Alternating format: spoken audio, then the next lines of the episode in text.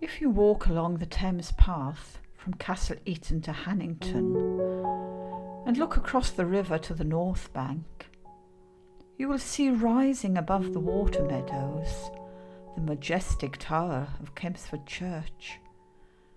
As commanding a presence in the landscape these days as it was in medieval times when it was built.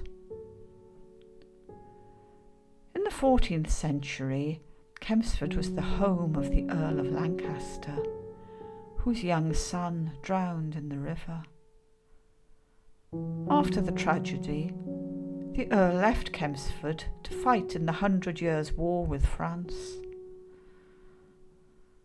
As he rode away, his horse cast a shoe, and the villagers nailed the shoe to the church door, where it still hangs today. This is the subject of my poem. Seven Hundred Years of Grief Ago by Iris Anne Lewis. Water reaves a son, and heir is drowned, lies in Kempsford marshy ground, the house of Lancaster bereaved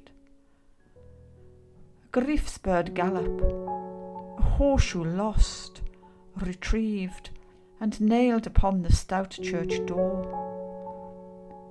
It still hangs there, a hoof shaped heart, framed by a Norman arch. A good luck symbol charged with sorrow.